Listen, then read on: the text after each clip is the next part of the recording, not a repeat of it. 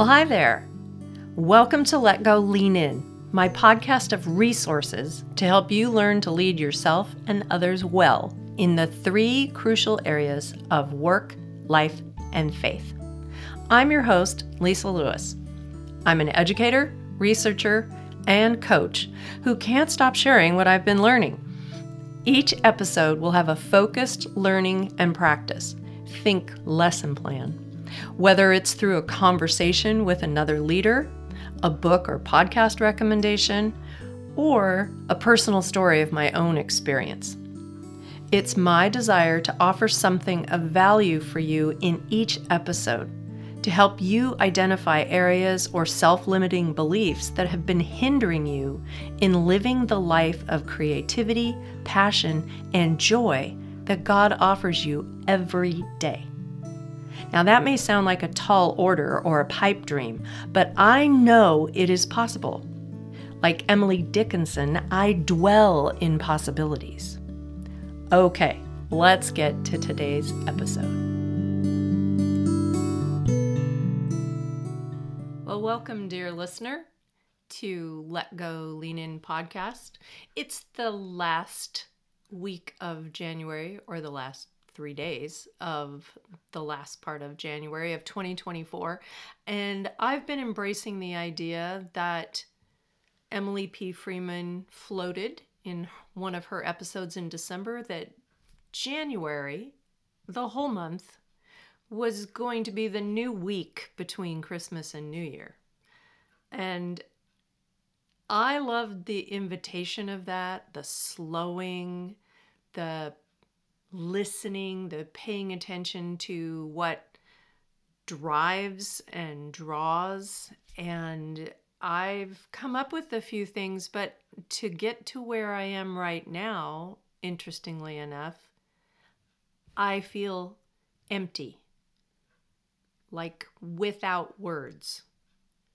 And part of that is because in this day that I normally write and then record and produce the episode for the week, there were a couple of things that, let's just say, took my time. And then, in the words of Aundi Kolber in Try Softer, I found myself outside my window of tolerance, and it's been a lot of practice to get myself back down from the cliff where I found myself standing. Not because I wanted to jump off of it, but because I was driven to the edge by distraction. Has that ever happened to you? Well, I digress. I'm okay. There was no emergency, really it, it kind of reminded me of uh, a quote of Dave Ramsey. If any of you have ever taken any of his uh, financial planning courses, he said, Your failure to plan does not constitute an emergency on my part. I should have said that earlier today instead of getting caught up in the whirling dervish of distraction by email and time sensitive, supposedly time sensitive issues, which turned out to be a time drain with no resolution. So here we are.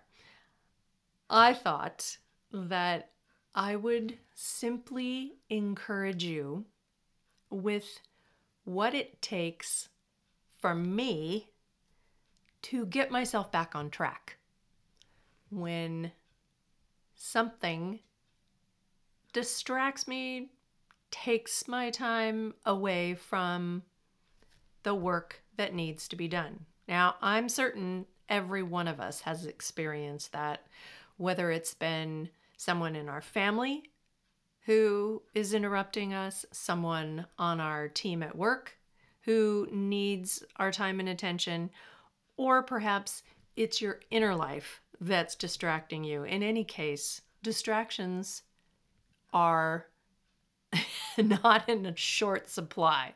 Let's say it that way. And I mentioned Aundi Kolber, and one of the things that I learned from her work in Try Softer is an embodiment practice. And you may not be familiar with the idea of leaving your body when you are uh, distracted and and upset emotionally that that might come naturally for someone who has experienced big T trauma and it causes them to dissociate from the circumstances that they're in. In that dissociation, they simply emotionally find a happier place to sit in their mind, in their imagination, than the place that they are in presently. So, when and if I find myself invited to leave the circumstances in my mind, emotionally, whatever it might be, she has a very wonderful breathing practice and I've I've talked about this as a as a um, practice before. Excuse me for a second. I have a tickle. That's real life. The breathing practice is a counting one. There are many adaptations to it, but what I have found the most comfort, comforting for myself when I'm able to see myself as experiencing stress, not just feel it, but kind of like see, ooh, I am getting close to the edge. I will put my hand on my chest, just below my throat, and then my other hand on my belly. And I will practice a four count deep breath and then four counts of holding said breath, and then a very slow exhale. And I do that three times in a row. So it's inhale, two, three, four, hold your breath, two, three, four, Exhale, two, three, four, empty, five, six, seven, eight. Emergency services calls it box breathing. It helps people not become uh, affected by shock. It helps them be grounded in their bodies. So if you find yourself outside your window of tolerance for some reason, stress or other reasons, you can practice that box breathing to get yourself back inside yourself. And at the end of those three consecutive breaths, you'll find that your amygdala, which is the fight or flight, freeze or fawn response system that's built into our brain. Some people call it the lizard brain, some people call it the old brain, but I will tell you that it is a part of your brain that is there to protect you in a case of an emergency. And yet, sometimes the emergency is not real. And yet, our brain will be hijacked by this protection system. So we have to learn how to get our prefrontal cortex back online so we can make good decisions and be present in our body and our circumstances. So that's where box breathing is one of the greatest tools that you can use. So I did that today while I was sitting for two hours waiting to be called upon. Turns out I didn't need to be there after all in this government office, and I will attempt another day. But those two hours of time gave me a chance to look around, to be aware in my circumstances, and to practice that deep breathing and awareness that nothing that is happening was dangerous, no threat to my life or limbs, but because my brain has experienced trauma in other situations, I can be what is called highly reactive. And it takes a while to come down from that. I don't know if that's anything that you deal with, but I just thought I would give you that very real snapshot into what it's like for Lisa sometimes, and thankfully not as often as it used to be. Now, I was thinking about something earlier before that time was taken away from me that I wanted to do with and for us as a community. And it was to invite our interaction around how you are showing up in 2024, how you have seen leadership in this season of life, how you are experiencing what is next. And if you're at a juncture and wondering which way now, that is the kind of question that I'm still discerning, actually. Which way do I go? Not only with this podcast, but with the writing that I do on Substack. Which way do I go with the practices that I am engaging with in media arts?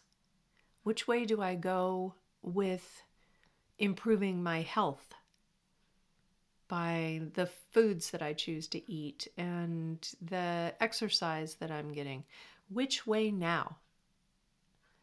And my hope is that my directionality is going to be going in the same way, that I'm not going one direction for one interest that I have, going a different direction completely with another interest. My desire is to have them all in alignment, going in the same direction. Reminds me of when I used to want to have my ducks in a row. Of course, they never do that. So I find that I see myself yet again in this season of slowing and paying attention and discerning which way now that I'm tempted to control. Anybody else?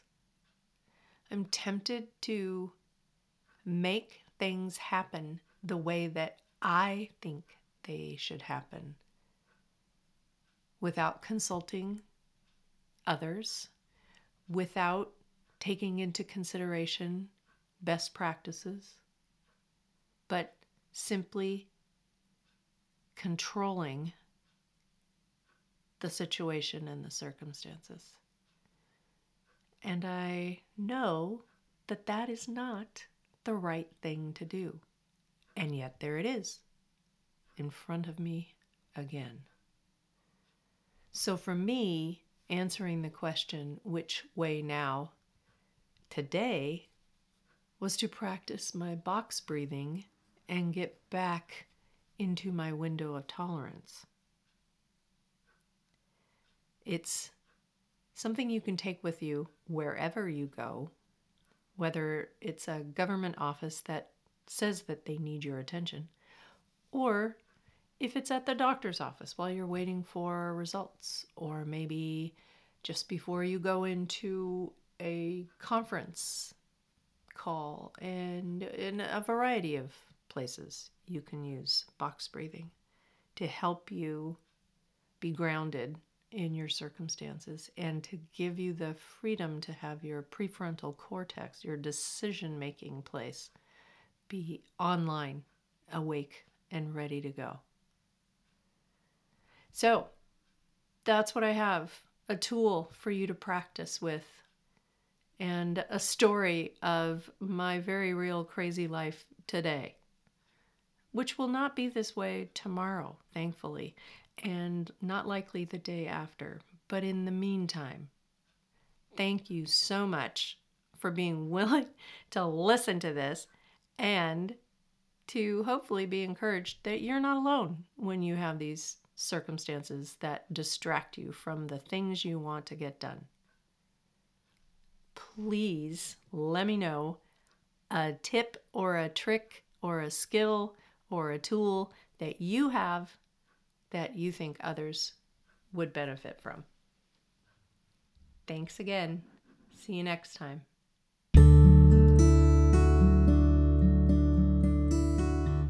Thank you for sharing your valuable time with me. There are so many great podcasts to listen to. You choosing this one means a lot to me, especially. If you found value in this particular episode, would you please share it with a friend?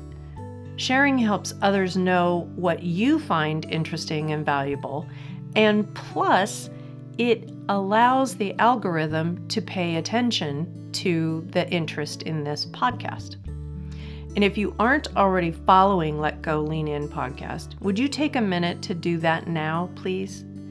I feel needy asking this, but the way that algorithms work, when you subscribe, you rate the show, and you write a review, more people see the podcast in the suggested for you section, whether it's Apple Podcasts, Spotify, or another streaming platform. This is an easy way for you to help other women learn to let go lean in. One final piece of information this podcast is ad free thanks to generous subscribers to my Substack, Learning Along the Way. I share more there than on a podcast episode. We're a growing community, and I'd love to have you join us as either a free or paid subscriber. There are extra perks as a paid subscriber, like monthly Zoom gatherings and quarterly one to one coaching for founding members. Head over to Learning Along the Way on Substack. The link to Substack is in the show notes.